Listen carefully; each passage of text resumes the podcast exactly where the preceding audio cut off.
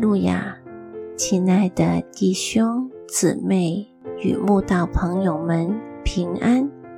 今天我们要分享的是《日夜流淌心中的甘泉》这本书中八月一日真正的顺服这篇灵粮。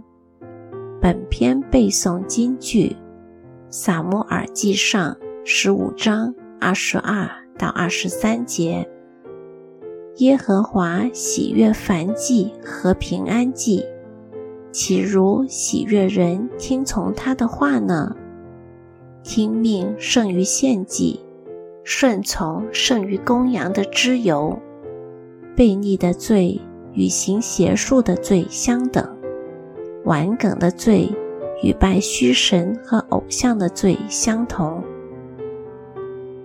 扫罗没当国王以前。是个体贴谦卑的人。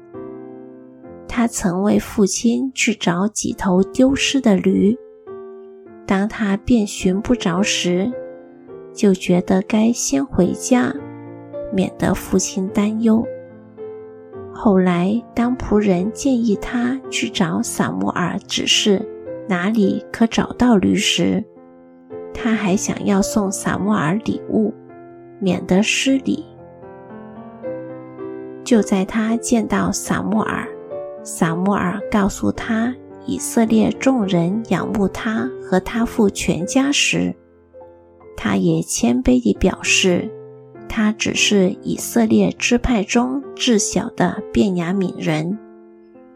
甚至撒母耳都以拿油膏他为王，又在众人面前撤迁，得他是以色列王时。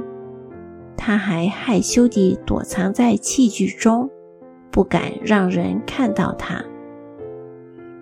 但曾几何时，那个对神对人谦卑有礼的扫罗，就在尝到权力的滋味后，完全地变了。先是在与非利士人征战之前，不遵神命，自己强行献祭。后来不止不认错，还用一大堆理由为自己狡辩。